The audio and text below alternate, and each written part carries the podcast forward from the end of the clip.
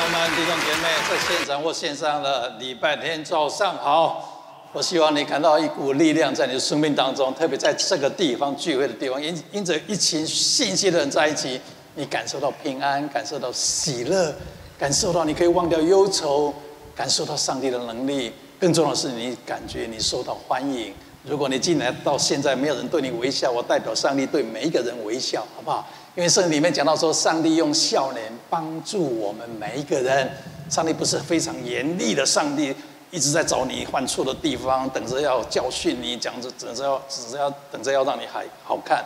不管你表现的好与不好，完不完美，上帝仍然用笑脸看你，因为他看你这个人，他不一定同意你所做的事情，但是他同意你这个人，因为他你是他精心创造的。上帝不会创造一个没有用的人。没有未来的人，没有得胜的人，那是上帝的心意。所以我相信今天早上，不管你在哪个地方，上帝展开他微笑的笑容，来对你微笑，表示他肯定你、接纳你，要赐给你恩典，赐给你祝福，赐给你平安，赐给你喜乐。所以在短短的这一个多小时的时间，我希望你不是参加一个宗教的聚会而已。宗教聚会不能带给你任何的祝福，不能带给你任何的恩典，也不能带给你任何的力量。宗教的聚会，出大不了带给你一点点的平安而已。但是我们不是宗教聚会，我们是与神相遇的聚会。这是短短一个多小时当中，神必定彰显他自己在我们当中。如同上次我跟大家分享的一个姐妹微信来说啊，我震惊了，我的教会竟然连欧阳娜娜都来过，我到现在都知道。我跟她回说，是的，欧阳娜娜十几天十几年前来过。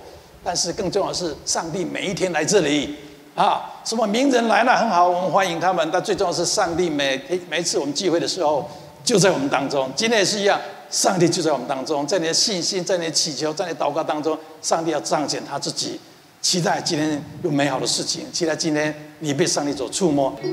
我们可以礼拜天哈，聚集在一起，不管在现场或是透过网络聚会，我们啊可以领受上帝的恩典跟祝福哈。我希望在这短短的一段时间里面，你能够感受到上帝的爱，感受到一股能力，感受到一股平安，感感受到一股喜乐啊！因为这里有一群有信心的人，信心是可以感染的哈。很多人喜欢到山上去独居哈一两天，让自己放空啊。很多人喜欢啊，就到另外一个地方去度假，离开啊原来的环境，为了让内心感到平安。或是思绪可以整理一下，我觉得上帝设立教会很好哎。礼拜天呢，我们至少有这个地方可以远离这个繁杂了环境哈，我们可以至少在这个地方自己安静一下，感受到平安，感受到喜乐，因为这里有上帝的同在哈。不是人的同在很好，有音乐有信息很好，最重要是这里有上帝的同在。如果你用心去感受。你呼求他，上帝会彰显他自己。那就是为什么很多人到教会感到，哎，怎么一股莫名的平安？我怎么感受到啊，我的忧愁好像离开了。我离开的时候总怎么会对人生啊更有热情、更有信心呢？啊，虽然我的问题还在，我的困难还要面对，但是我至少我的心态改变了，我有信心了。我希望你感受到这股能力。我希望今天你来到这个地方，有人对你微笑啊，微笑代表接纳，代表肯定，代表看到你的价值。如果今天你来到这来到这个地方，还没有人对你微笑，我代替上帝对你微笑。好，上帝喜欢你，上帝看重你，上上帝看你是有价值的，上帝更更要帮助你啊啊！真的很感谢大家可以来参加聚会。我们我们今年三月才开始恢复以以前的聚会哈。我们花了十几年的时间，我们从少数的啊几个人哈，在我诊所开始聚会，从十几个人、二十几个人、三十几个人，到后来我们四五百个人在这个地方聚会。以前我们聚会的时候，满满的坐的人，啊中间还要走道还有椅子哈，楼上还坐满了人。一个疫情改变了很多哈，一个疫情改变了所有宗教的聚会的参加的人数哈啊，特别是教会的聚会人数，我们从。前四五百个人，到现在就三分之一的人可能跟我们一起在在现场敬拜赞美上帝，参加聚会啊。但是我们仍然衷心的把上帝爱的爱分享出去。我们相信，只要在这个地方人们感受到上帝的同在，人们终将会回到教会来。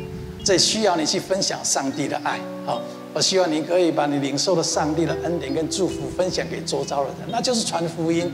传福音不是传教啊，不是传教义，是分享上帝的福音，就是好消息嘛。分享上帝的爱，上帝的恩典。哈，如果你不知道怎么样传福音，你可以把我们每个礼拜天的信息哈，就就传给你的你的朋友。每个礼拜天，礼拜一或礼拜二，我们应该会把当天的礼拜天的信息放在微信里面哈，或者放放在 Line 里面，你可以就传给你的朋友。也许你的朋友在某个时候就聆听到信息，啊，你就信主了，那是传福音的方式。所以，如果你还没有加入教会的 Line 或是微微信啊，我们是在奉献袋里面有那个条码啊，你可以呃扫描一下加进去哈。我们教会的活动，我们教会的一些啊那呃的通知等等，我们都在微信跟 Line 里面会跟大家分享啊。希望你能够加入教会这个这个大家庭。那教会人很多，我们比较不可能一个一个人照顾了解你的需要，所以我们教会成立的小组哈。小组就是人数比较少，十个人一个小组，在小组里面，我们可以分享每个礼拜的生活的点点滴滴，以及当前一个礼拜天，呃，牧师分享信息的我们的我们的领受，以及我们如何实践哈。所以，如果你想参加礼拜六晚上的小组哈，我们将从九月份开始，礼拜六晚上七点到八点半在教会，有等一下要上来何牧师跟他的太太带领哈。在这个地方人比较少，你可以分享你的感受，或者你生命中的点点滴滴需要有人为你祷告帮助的，在小组里面，我们就比较可以多时间可以彼此了解、彼此认识哈。我希望你可以参加小组，所以如果你愿意参加小组，等一下我们那个奉献袋里面有一个代祷卡，你可以写下我愿意参加小组，你的联络方式或联络电话给我们，或是你可以从微信里面微信给教会说，我愿意参加教会的小组啊。小组人数不多啊，一超过十个人，我们就分另外一组啊，有有不同的小组长来带领啊。希望你啊，在这个那么大的家庭里面，也有小小的家庭，你比较感受到温暖，比较感受到人与人之间的接触哈。希望能够加入我们的小组啊啊啊！如果你可以的话哈，啊欢迎跟我们联络。好，接下来是奉献的时间哈。我今天特别要请何牧师来分享。我们我们从两年前，我们支持非洲的宣教事工，哈，我们在非洲建立的宣教中心、聚会中心，还要帮他们建立家禽、家畜农场，让他们可以借着养鸡、养鸭、养羊等等，自给自足，并且可以传福音，哈。所以我们已经有那个事工，并且每个月啊，帮助十一位宣教士以及牧者在非洲传福音，啊，一个人一个月。一百块钱美金的生活费用，如果你有感动，也可以奉献在你奉献袋上面注明。我们从现在开始，我们想支持中国大陆教会的福音福音工作。在过去，因为疫情的关系以及政策的关系，福音就是我们基督教信仰在中国已经受到很多的限制哈。以前牧师的讲道在那个什么啊？这边叫微信，那边叫叫什么哈？啊，都可以呃听到我们的信息。现在完全影音都被禁了哈。所以以前很多的啊呃国内的弟兄姐妹，他聆听我们的信息，现在都没有机会了哈。啊，然后聚会也受到限制。现在唯一可以进去的就是书籍啊，书籍啊，可以在教会弟兄姐妹里面发放、分享我们的信仰，分享上帝是谁等等哈。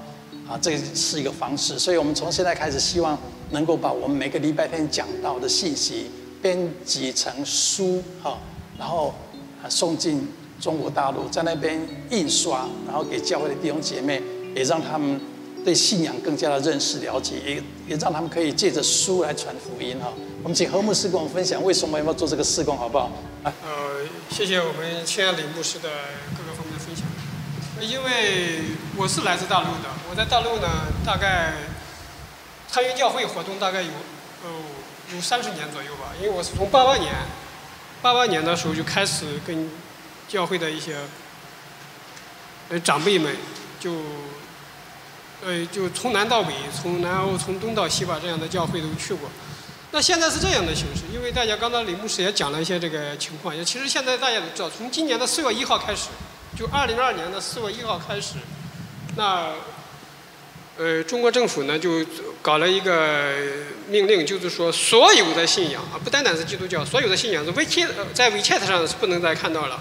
另外，网络是要禁禁要要禁止去 ban 了，把很多都给 ban 就是封闭了。那李牧师的信息呢，就是说，在我认识的牧师里面，李牧师的信息呢是非常有，就是造就人的。就是我我也常常讲，就是真道真道是造就人，哎，假道是捆绑人，错道害死人。你你你这个是大家要搞清楚。那假道呢，他就会你好像你得病一样。你给你是错的药，那就很麻烦啊，这个是一样道理。那中国现在是这样情况，就是说有几个有些大学生团契，我们都说这个在中国是参加教会是非常非常不容易的，特别是大学生团契。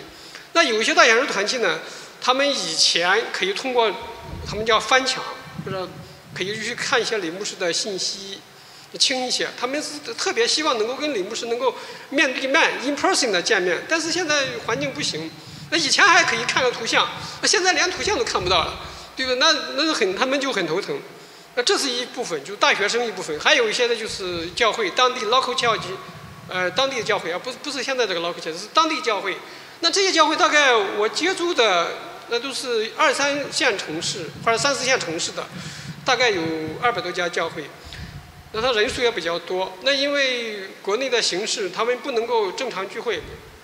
所以呢，只能去看一些实体书，而且这个实体书呢，发送也是比较，就是有一定的危风险的，也不是公开发行的，是通过地下暗暗暗的去弄，因为中国的形式是这样形式，所以说我们在这里聚会是非常非常猛虎的。那大陆的有的时候聚会啊，你是那个那个惨状，你是不能够想象的。我我记得我小的时候聚会在哪里聚会啊？有的时候都去坟墓里面聚会，因为对面不能聚会的，那是很早了。我说的是八几年的事情啊。那我就说，所以说呢，呃，大陆呢也是我们的都弟兄姊妹们，都是我们的同胞。我们需要能够给他能够尽上我们的一点心意。就是圣经讲得很清楚，就是捐得乐意的人是神所欣赏。编辑成差不多二三十个礼拜天的讲到的信息啊，然后本钱是两块钱啊。包括一块一点六块钱的印刷费用，以及四毛钱的运输费用哈，所以如果你有感动哈，可以可以奉献两块钱就可以一本书，四块钱两本书，多少钱都没有关系。我们不是我们不是宣教，不是分享教，我们是把上帝的爱分享给我们所认识的人啊。啊，希望你可以。我稍微把这个成本补充一下，就刚才李牧师说的这个成成本对，印刷费是一块六和一块六大概。一块六还是差不多，因为是有一个有一个教会的人，他愿意做这个事情。那然后有有一些童工们，他去帮忙去分呃去送，通过快递。我刚刚讲了，它有一定的风险性的。呃，中国的警察也不是吃素的，他们也是，呵呵他们也是也是会查的。那这个就得快准，还要什么狠，你慢慢的弄，就是送过去。那有的教会呢，他联系不上人，那你的人呢，还得给我再倒过来。就再拿回来，所以说这个有好几层折腾的，那需要训练我们的忍耐啊，这是一方面。对啊，啊，我我们不是宗教了，我们不是宗教，我们是一个信仰。好，请大家支持。好，好，何牧师我分享今天的圣经的经节是吧？今天我们来看一些经文，在希伯来书十一章对六节，这个经文大家很多人都比较熟悉，我们可以一块来读一下。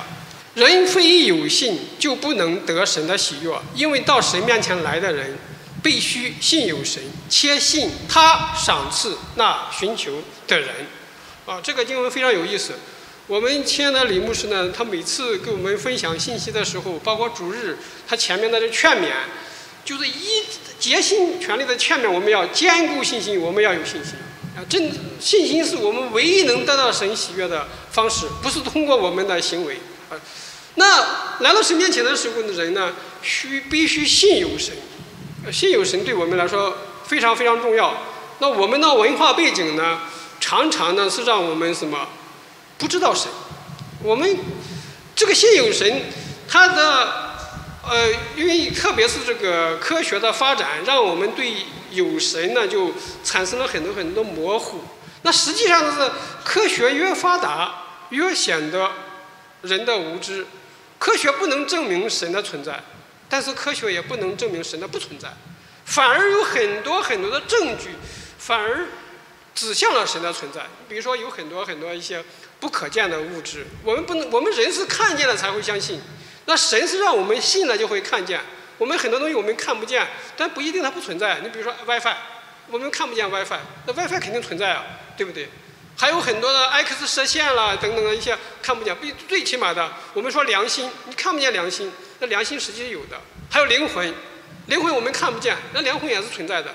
你一个人你说我没有灵魂，你要喊几遍，你你觉得都不好意思了，对不对？你你在出去说我是一个没灵魂的人，那你可能喊几遍，你觉得都你可能会盖得慢的，就有点发疯了，对不对？所以灵魂我们看不见，那是有的。很多的东西我们不没有。我们不是看见才会信的，才会才会有一些，才会才会有一些这个结果的。那神是让我们是信了就会看见，所以信神的存，信心的出发点或者信心的起点就是有神的存在。我们信有神，那么神就给我们呢来寻他，就他会给我们赏赐。我们的神是一个信实的神，他不是像人，人说了不算，算了不说。啊，这是我们人的一个一个有限性。那神是信实的，他说了就算的，他说赏赐你就赏赐你的。那神上次我们这李牧师跟我们分享的就是在后的就要在前。那其中他提到一句话：神是看内心，不是像人去看外貌。那人是看外貌的，人看人，人的眼睛会把人看死的。你看一个人，你盯他看一段时间。你总会找出他的毛病来，你总会拿出他的缺点来。但是上帝看我们不是，他会把我们看活过来。所以教会不是改造人的地方，改造人的地方是监狱。教会是让人活过来的地方。对，这是最重要的一个问题。好，这是我们说我们要，那神给我们的赏赐，他就是与有他的生命，就是永生。啊，这永生是神的，永生不是长生不死。我再稍微强调一下，生命和寿命有一点区别。生命指的是我们跟神有关系，那寿命是我们在世存在的日子。每个人在世上都有日子，都有寿命，但不一定你有生命，就是你跟神有关系，你才有生命；跟神没有关系就没有生命。所以神给我们最大赏赐，他愿意给我们存，愿意给我们同在，啊，这是我们得到最大的宝宝珠。也没有看见就相信的人有福了。也许还没有看见过上帝，没有经历过上帝，但愿意相信。愿意相信，那你必定蒙福，上帝必定会赏赐你的。好，接下来是信息的时间，希望透过每一次的信息，让你的生命更加的丰富，让你活得更释放、更平安、更喜乐。哎，每一次分享信息之前，总是要跟大家分享个笑话，让大家轻松一下。有一天早上，一个先生上了车，发觉车上的方向盘上面有一张纸条，是太太写的，请不要忘记加油哦。啊，旁边画一个新的字号。哇，这个先生看了好感动啊！这么，这个太太这么体贴，叫我要加油。她这么爱我，说我一定要好好的努力加油，好让她有幸福的日子过。开着开着车，半个小时后，车子就抛锚在路上了，因为没有油了。葛师母，我分享信息来，谢谢葛师母哈。以前他跟我们一起聚会啊，他说他的祖先从以前从另外一个大陆到到美洲这个大陆开始建教会传福音。他也是，他结婚的之后跟他先生。不到一个月就飞到台湾去宣教，后来他四个孩子在台湾出生，他他唯一的儿子在中国宣教，哈，所以他们是真的是把一生宣教的爱心都奉献给我们华人啊，感谢神，谢谢他的分享。好，我们一起来宣告上帝的应许，好吗？好，在分享信是怎样，我是有价值的，我是可爱的，我是被接纳的，我是被饶恕的，我是有能力的，我是蒙上祝福的。耶和华是我的牧者，我并不是缺乏。神若帮助我们，谁能抵挡我们呢？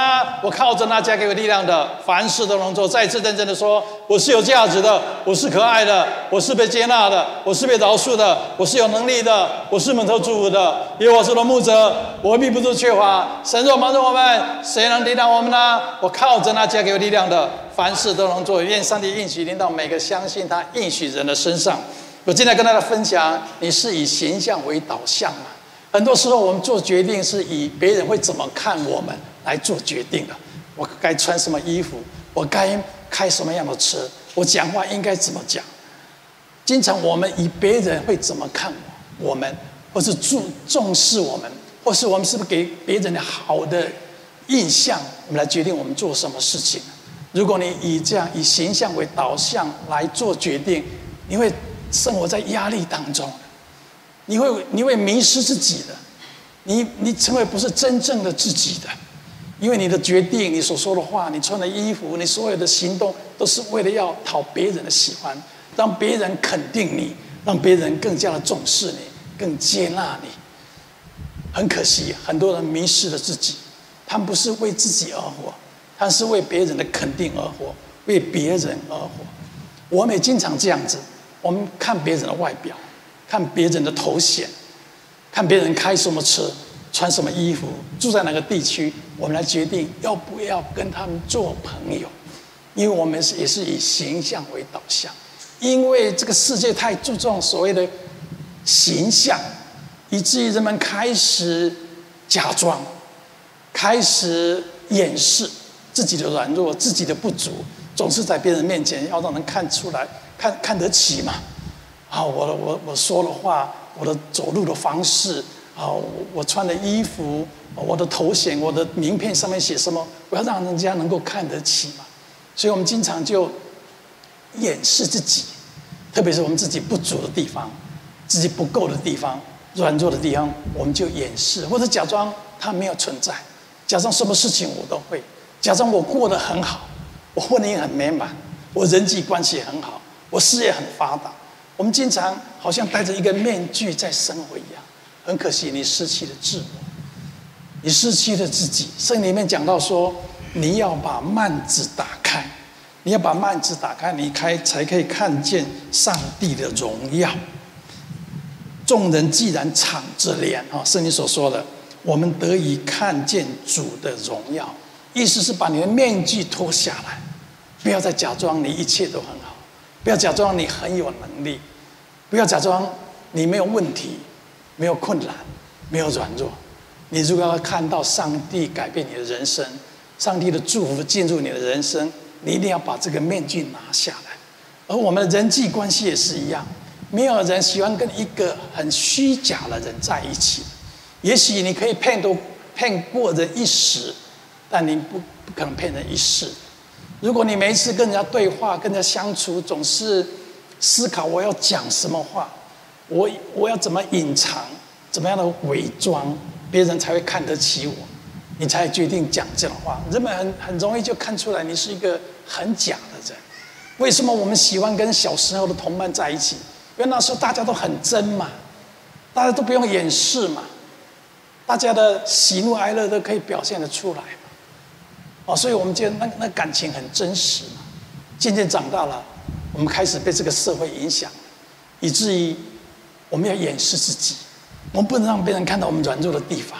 哎，我怎么可以让他知道这一方面我不行呢？我怎么可以让人家知道我婚姻有挫折呢？我怎么会让他知道我我的事业呃不是很好呢？我们就开始伪装了，我们把自己戴个面具，不愿意让别人知道。也许你不愿意让别人知道。但是有位上帝，你可以让他知道，上帝祝福那些来到他面前承认自己软弱，告诉上帝，上帝这一点我不行，我不再伪装了。特别在上帝面前，我承认这方面我需要你的介入，我这方面我需要改变，我需要你的能力。如果你愿意到上帝面前做这样事情，上帝会祝福你的，上帝不会轻看你的任何的不足或是软弱的地方，如同圣经所说的。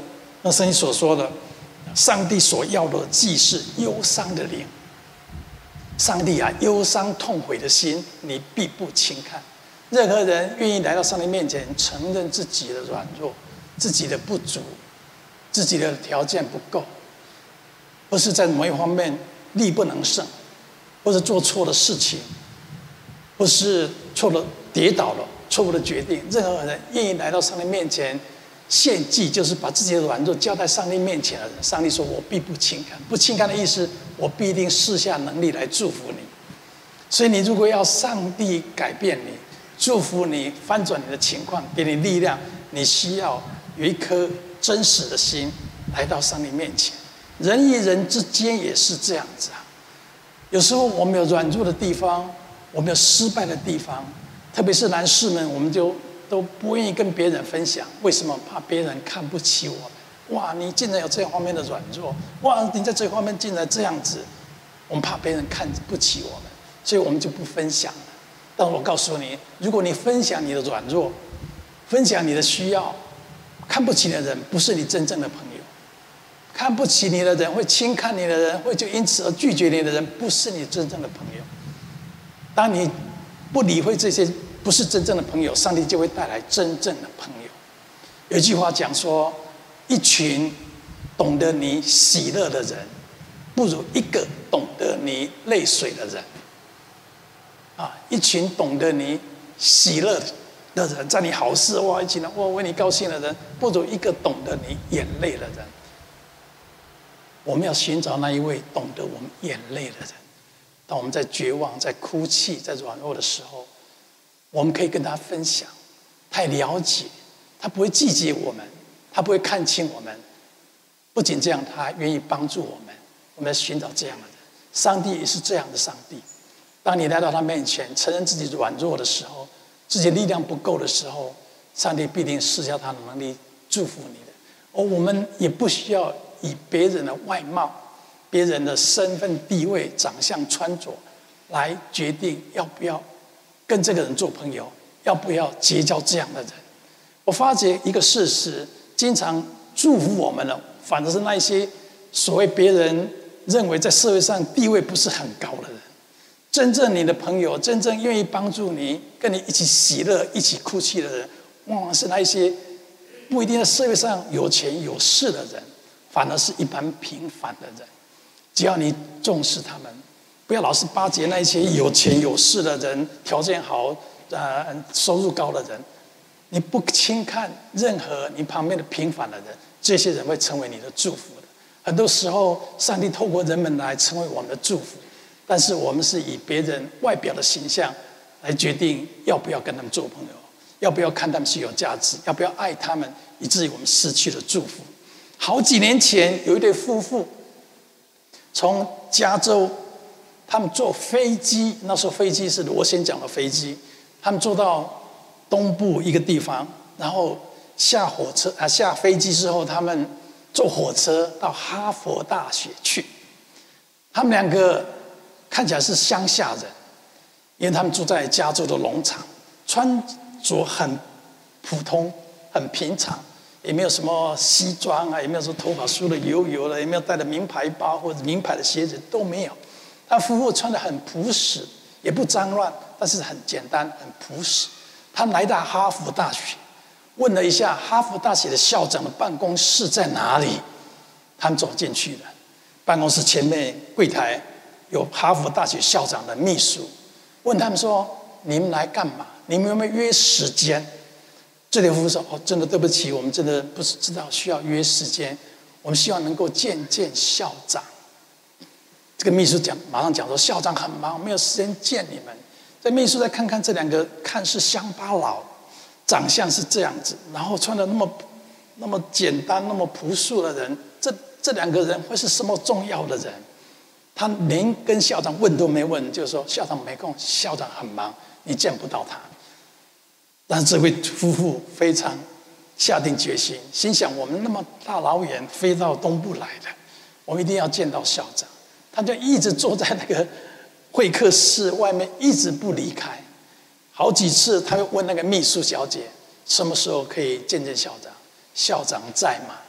秘书小姐总是。回答说：“校长很忙，还处理很多事情，没有时间见你们。”最后一次，这个秘书看到这几个人似乎没有要走的意思，只好进去跟校长讲说：“校长，外面有两个人要见你，他非常的坚决的要见你，但是看起来就乡巴佬，没有什么身份，没有什么地位，你就出来跟他们糊弄一下，打个招呼，就让他们打发他们走了。”校长心甘心不甘情不愿的就走出来，看到这两个。穿着这么普通的夫妇，校长本身是穿着西装的，亮亮的皮鞋，把手插在后面。你们有什么事要找我呢？又很看不起这对夫妇的那种姿态。这个这对夫妇说：“哦，校长，不好意思，我打扰你了。是这样子的，我们我们的儿子以前是在在哈佛大学读书的，在哈佛大学读书，但是我们孩子去年。”到欧洲去旅行，很不幸的过世了，发生意外。他是我们唯一的孩子，我们很爱他，我知道我的孩子在哈佛大学这四年的时间，很享受这个学校，教授对他很好，他也结结交了很多好的朋友。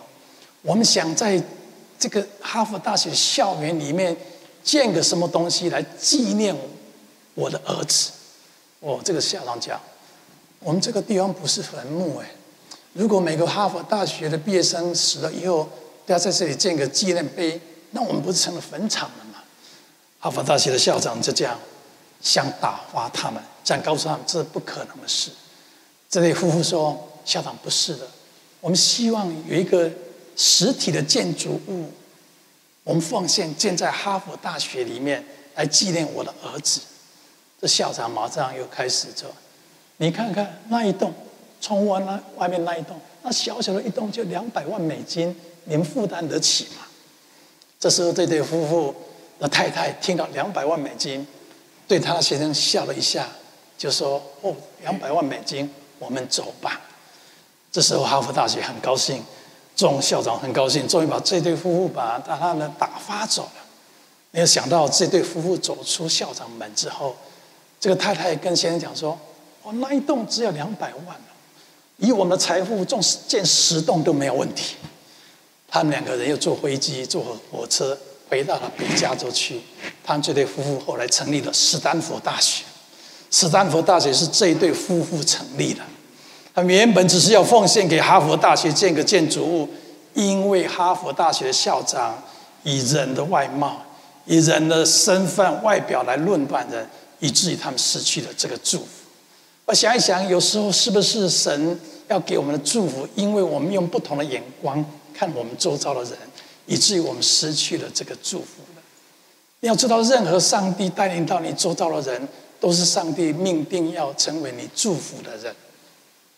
只要你不轻看他们，不以他们的外貌来论断他们，我相信这些人都会成为你的祝福。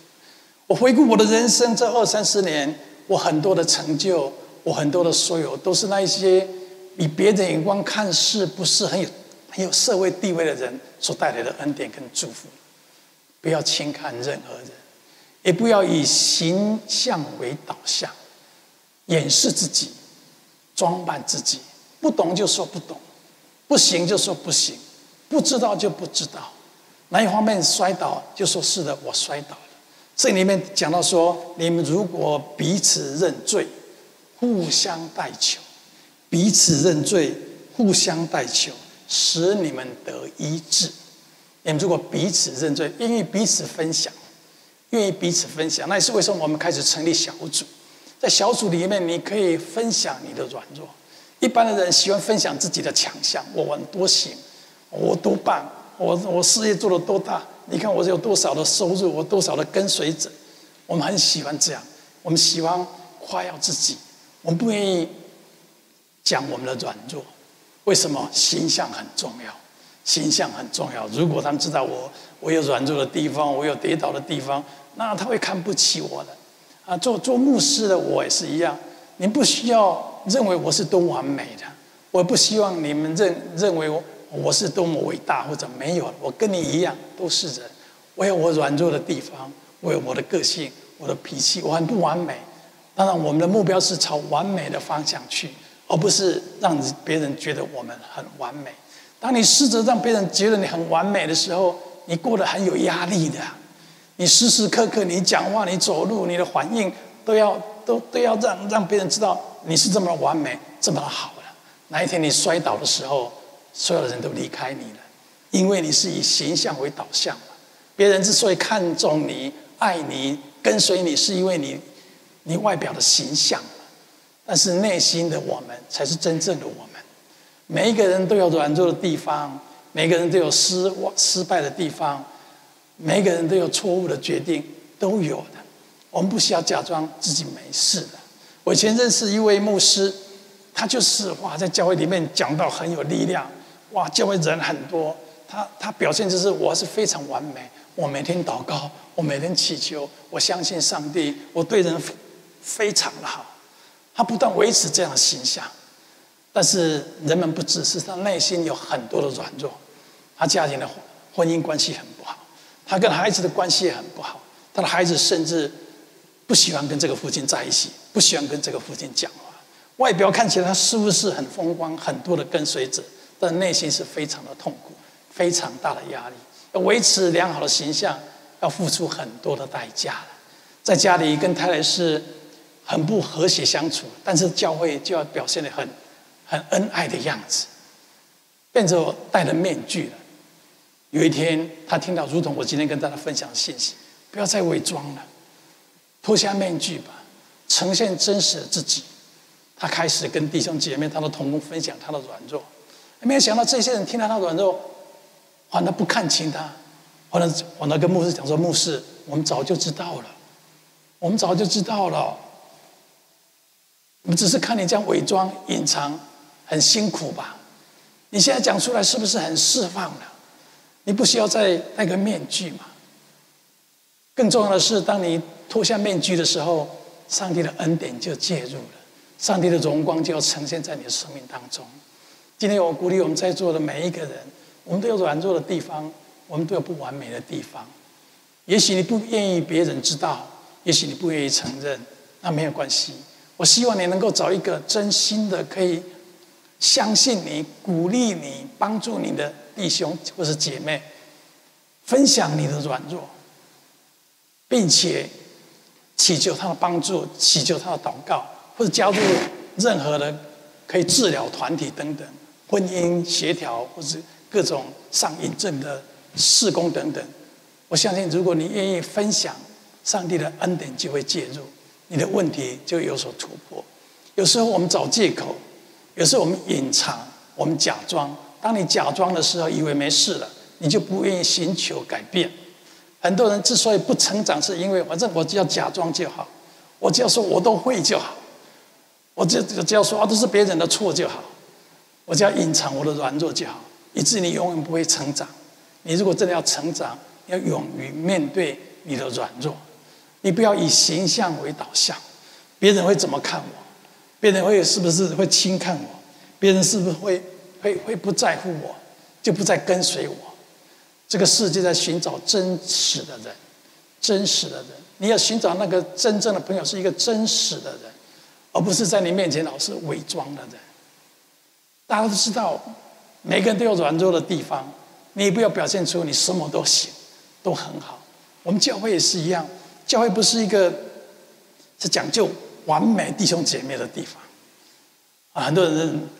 来到教会，自认为自己是很完美的啊！你看这个人这么不明理，这个人犯了那么多错，他不配到教会来，以为自己多完美。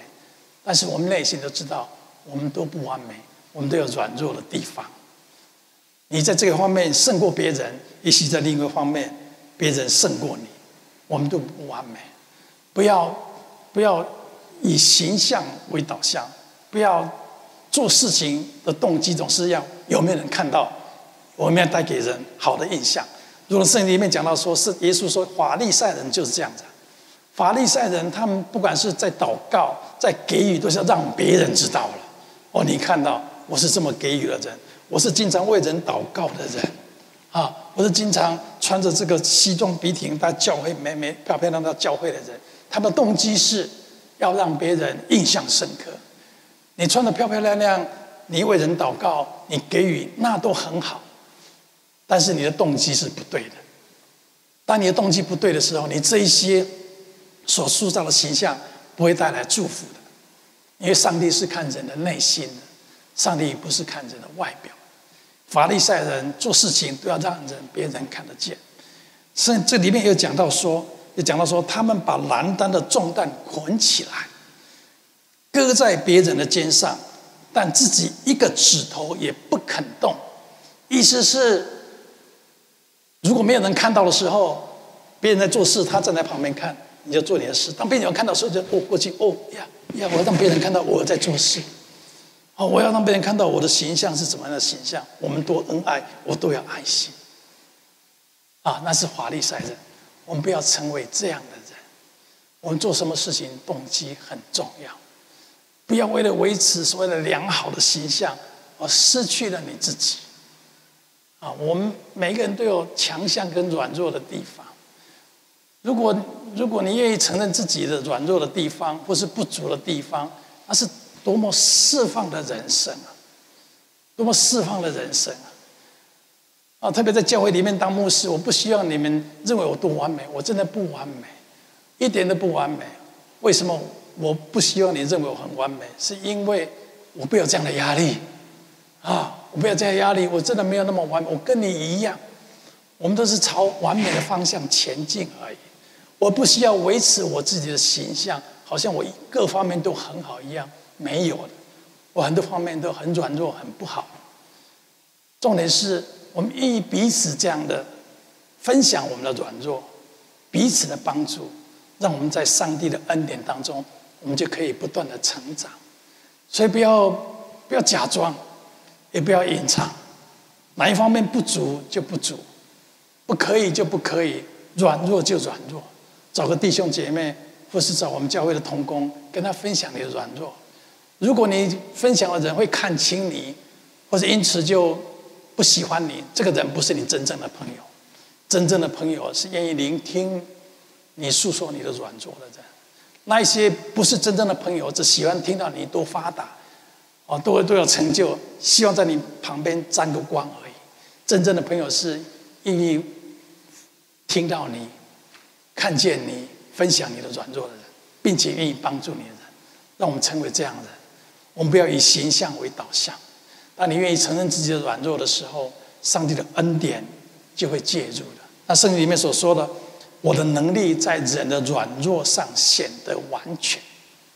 上帝的能力在你的软弱上显得完全，不是在你的强项、你很行的部分，在你软弱的地方。当你愿意承认你软弱的时候，就是上帝能力显得完全的时候。你在哪一方面你自己力不能胜？改变不了，突破不了，你愿意来到上帝面前，承认自己在这方面的软弱，能力不够，那就是上帝能力介入的时候。那就是为什么我们我我们的信仰是有一个祷告的时间，祷告就是告诉上帝，上帝这一点我不行，这点我软弱，这点我做不到，这点是我的错误，上帝帮助我。当你愿意这样承认的时候，上帝一定会介入的。因为当你愿意承认自己软弱的时候，你是谦卑的人，上帝赐福给谦卑的人，上帝不会祝福那一些骄傲的人。骄傲的人就是什么事都假装的很好，没有问题，我都可以做得到，那是骄傲的人。但是人就是人，人就是不完美，我们都有软弱的地方，我们都有力不能胜的地方。今天我鼓励我们在座的每一个人，不要以形象为导向。不要在乎别人怎么看你，是不是重视你，是不是有人跟随你，愿不愿意做你的朋友？不要以这样的导向来过你的人生。你的人生应该是自由释放的人生。是的，我有强的地方，我也有软弱的地方。我软弱的地方，上帝的能力会帮助我。我相信，如果你学习这样的功课，不以形象为导向，你的人生会非常的释放。你用这样的眼光来看你周遭的人。